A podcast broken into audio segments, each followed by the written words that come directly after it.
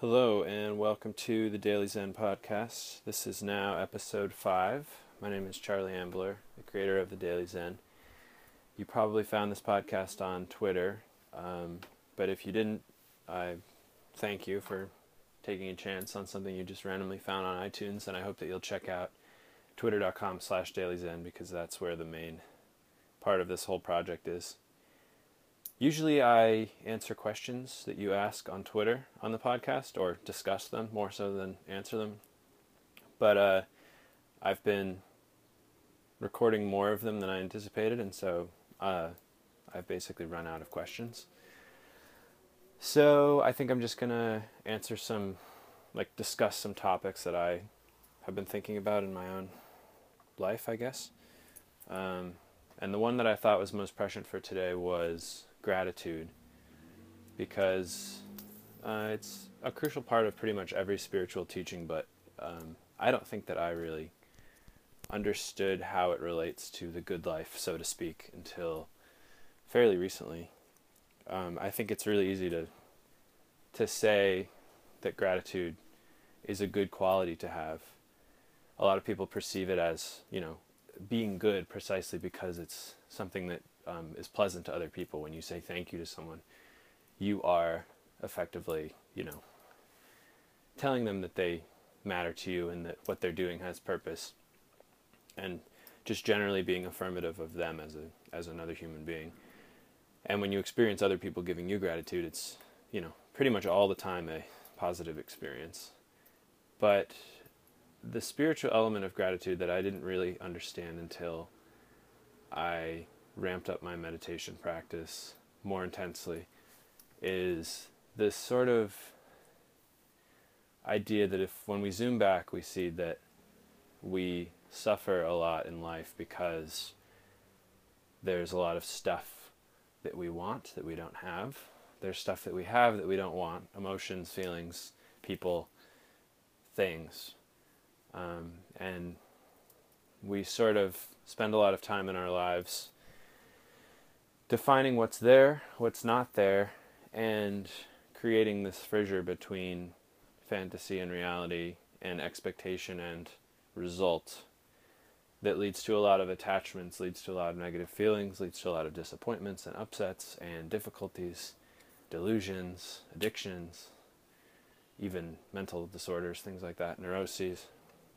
Pretty much all of our problems, barring the ones that are caused by external physical factors or chemical deformities, pretty much all of our problems are created by our attachments to all these different things.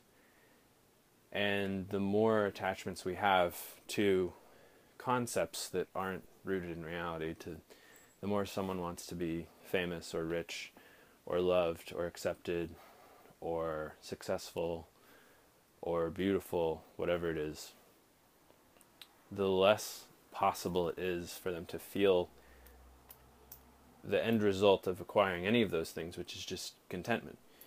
Uh, which this is just when I first figured this out, like just from I don't know meditating and being alive, I was just baffled that it's so simple.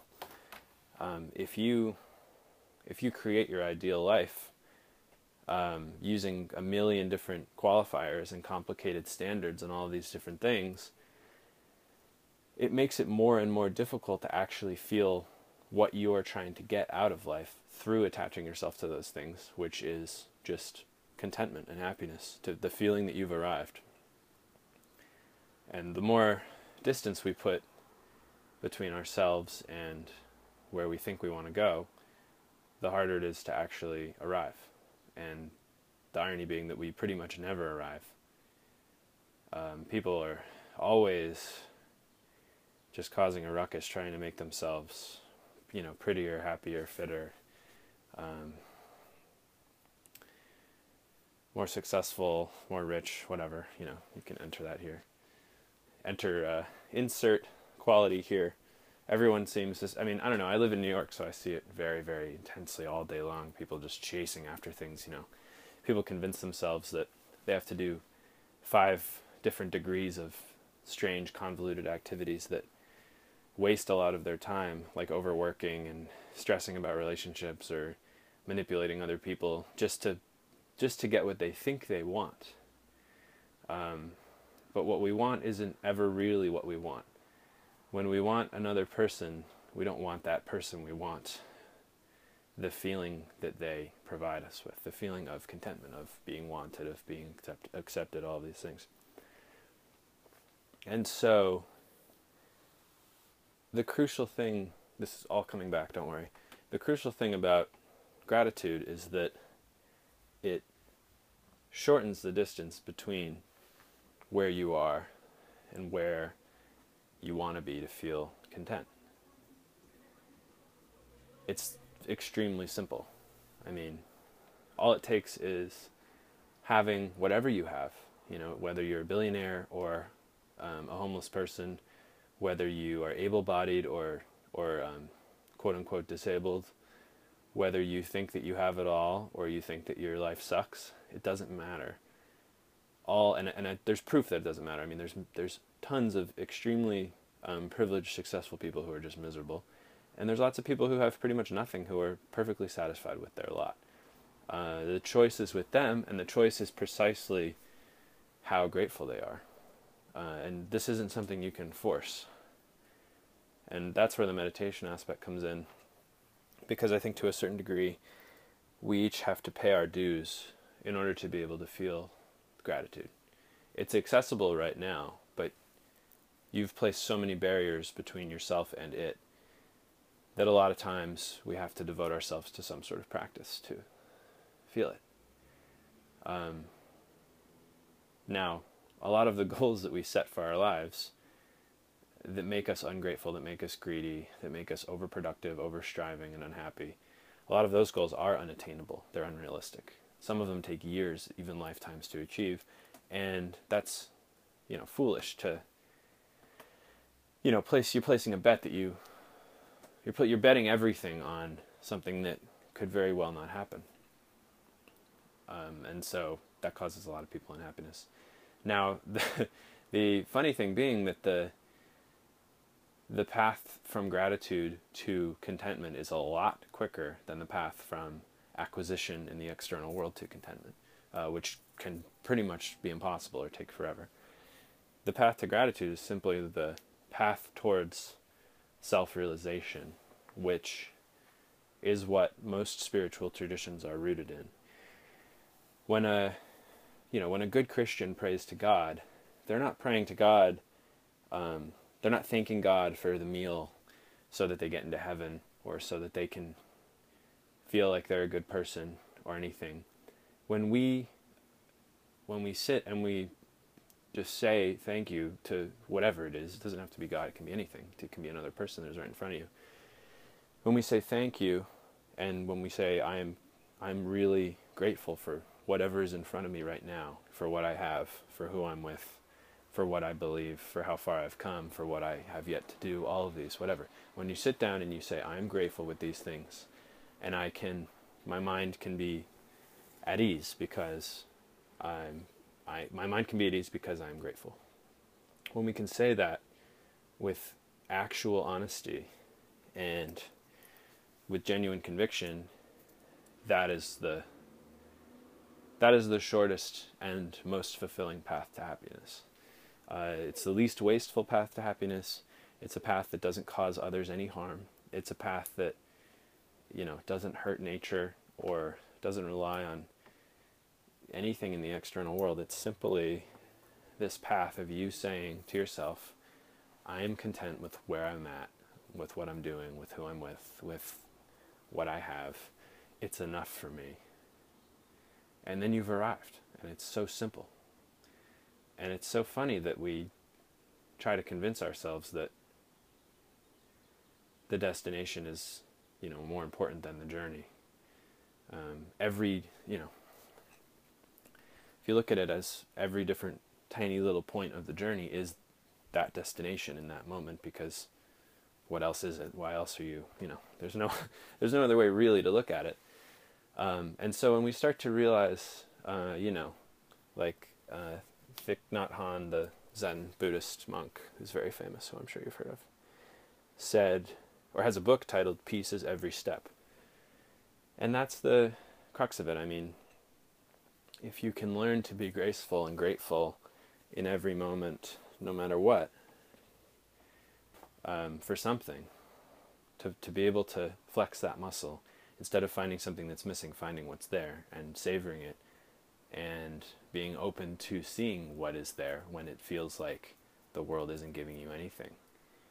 That's the impulse that creates a happy life. The wonderful thing being that when you do that, it frees a lot of energy in your head to actually do the things you want to do, to actually be creative, to actually be productive, to actually be there for other people, to cultivate great relationships, great jobs, great lives without feeling like everything is always greener on the other side of the fence. And I think that's really the secret to happy people, as far as I can tell. Especially happy people as they age, you can kind of get an idea of how of how the happiness endures. You know, some people achieve something great and they're happy for a few years, and then it kind of fades because they realize that it's not you you can't rest on your laurels for too long, you know, because those are just external like anything else. So the crucial thing is just to take a step back, to look inside yourself and to uncover that sense of gratitude. Because all that you can feel when you achieve your wildest dreams, you know, when you experience your wildest pleasures or reach your highest highs, all you can experience is that feeling that you and that you're capable right now of uncovering within yourself. And that's the reason for prayer, that's the reason for the journey up the mountain, that's the reason for meditation really. I mean Buddhists pretend that it's about that it's about nothing, but it's really about looking within and uncovering the truth of you, of whoever you are and realizing that you can't change it or make it any better. And so it has to be enough. Otherwise you're going to live the you're to live life in delusion and disaffection. So yeah, I've I've been thinking about that for a few days as a topic for the podcast, so I wanted to discuss that. Um, how much time do we have? That was 12 minutes. Well, I just asked on Twitter if anyone had any last minute topic ideas, so let's see what anyone says. oh, there's a few. Okay.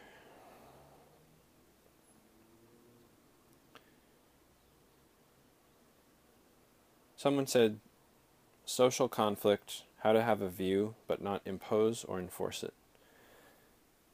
That sort of relates to this because I feel like whenever I've interacted with people who are conflict seeking. They're people who, in the moment, are often incapable of taking a step back and realizing that everything's going to be okay. And so, as a result, there's sort of this anxious muscle that people flex where they have to create tensions with others and create conflicts, micro conflicts that can then be solved in order for them to feel like something has been accomplished, to feel that feeling of contentment. So, you know, you'll find your it's everyone finds themselves in those situations at some point, especially in the in the workplace, because the workplaces are full of people who are trying to acquire something that is indefinitely far away, and inventing little micro problems that can be solved to give you that little dopamine rush of having solved them is a is a clever way of um, passing the time. It's sort of like a prison game, you know, where you're like, you know, writing the tr- drawing a chalk line on the wall, and then you've accomplished drawing that chalk line on the wall. Solving a, a needless interpersonal conflict is pretty much as futile as that. It's just sort of a way people distract themselves from unpleasant feelings they have about other things. And as soon as I realized that, I mean, I got out of the as soon as I got out of college. I made it my goal during college in New York to not have to end up in an office, and I spent most of my summers and um, weekdays while I was studying working also. And by the end, I was just like, okay, I have the utmost determination not to deal with all of these little petty social conflicts, and I will figure out a way how to do things myself. So I feel your pain, whoever asked that question. Um, but back to the actual question the way to um, address those conflicts is pretty much through uh, tac- tactical indifference, I would say.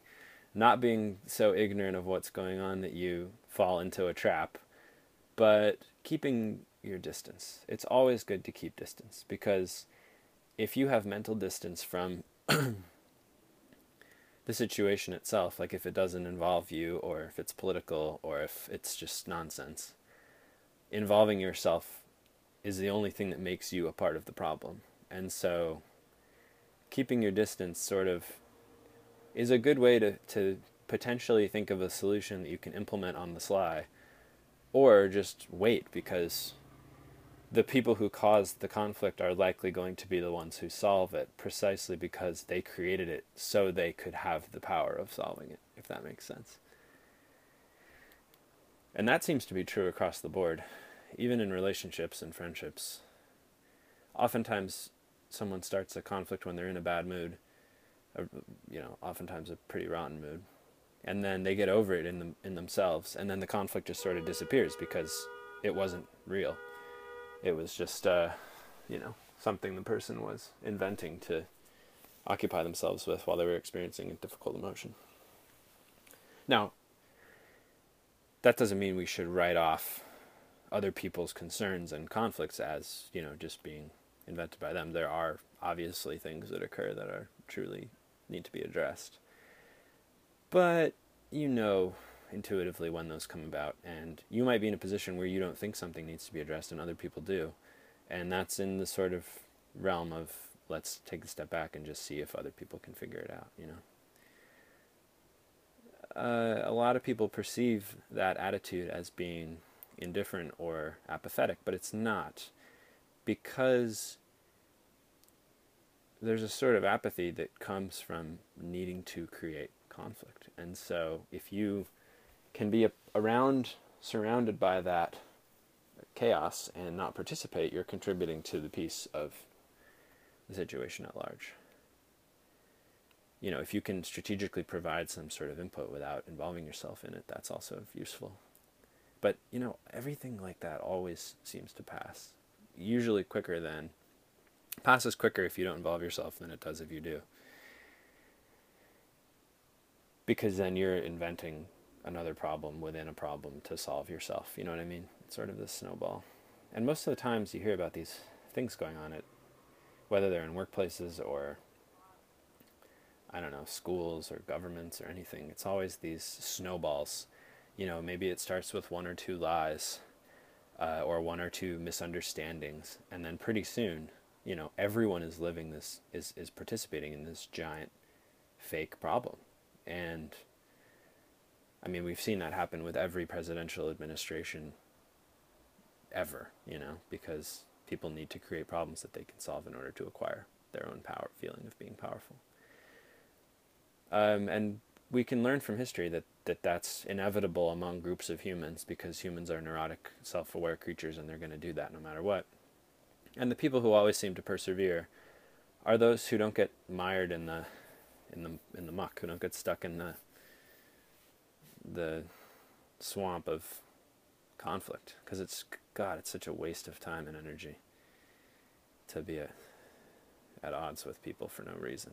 Wait till there's, a, wait till you have a good reason. You know, save save your energy and your efforts, and you know if if let's say you're in an office and a bunch of people are quarreling about something that you know is just bullshit that what a great opportunity for you to focus on your work and get a little bit of an upper hand as far as like your own sense of productivity and achievement goes, that's great.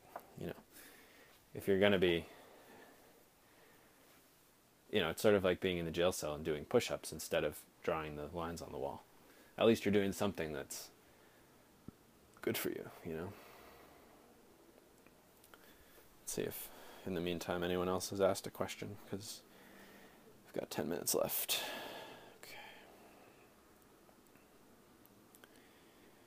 Um, no. It's a mellow day. Everyone's at work, being being productive, not quarreling, or maybe maybe they are. I don't know.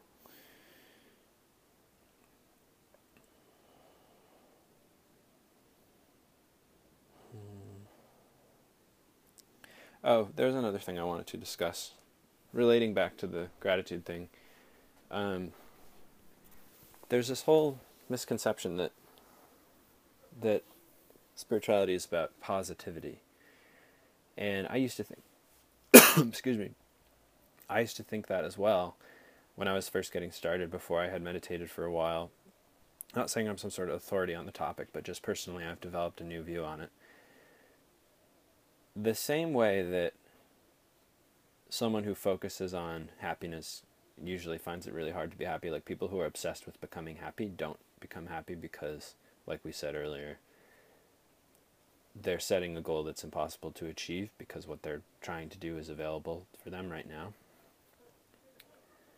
The mind that distinguishes between positive and negative is the mind that clings to the positive and that is made extremely uncomfortable by, the negative. And so, you know, in Zen, when we the one of the core teachings of Zen is that when we distinguish concepts and when we discriminate and um, prioritize different concepts in relation to one another and create these systems, we're creating our own inability to navigate those systems, if that makes sense.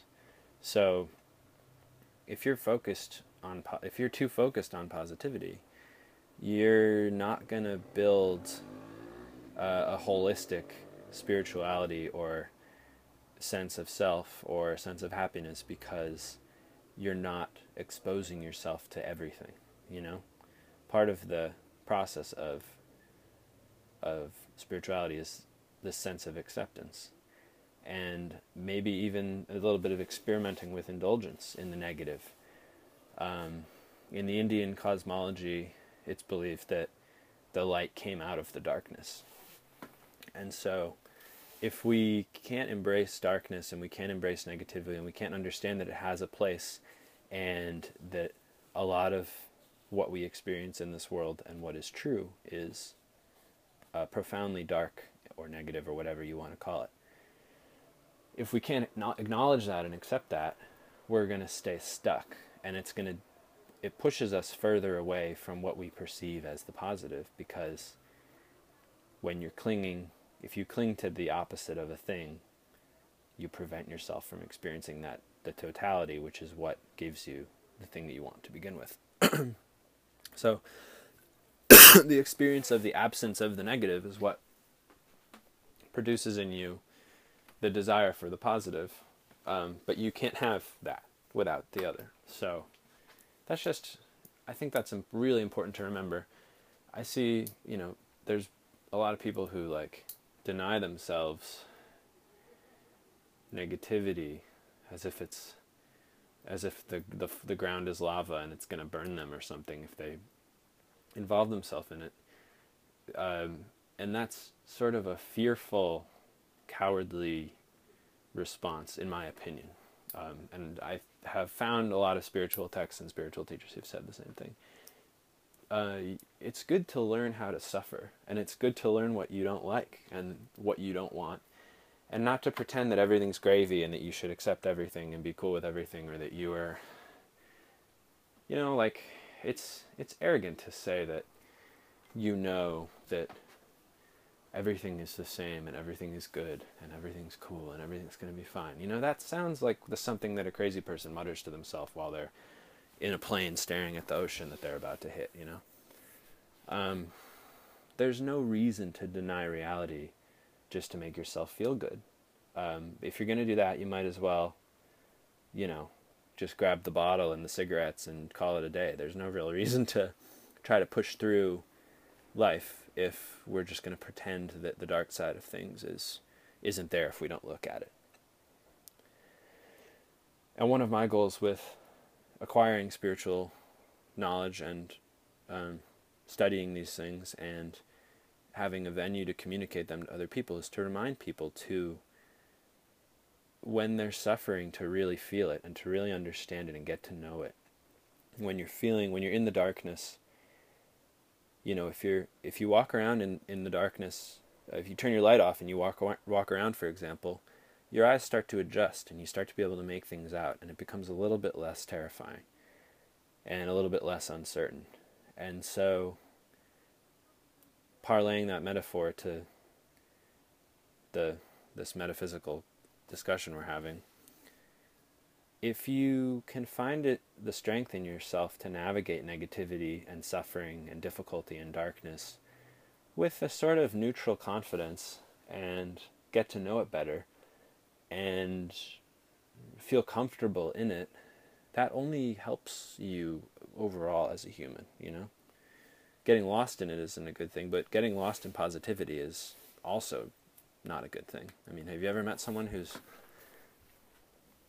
pretending that everything, you know, who's in a burning building and won't admit that they're in a burning building, you know, that's not a good quality to have. And I don't think there's a, a really, there's a lot of new age, you know, uh, hokey pokey American spiritual writers who would try to maybe tell you that it's possible to live a life of pure pos- pure positivity and happiness. But I think it's important to to navigate every different the whole, the full spectrum of what you're capable of feeling and understanding uh, the whole total totality of what it is to be is what's going to provide you with that deep sense of of belonging which is all we're looking for again from these clinging to concepts clinging to things clinging to people whatever it is.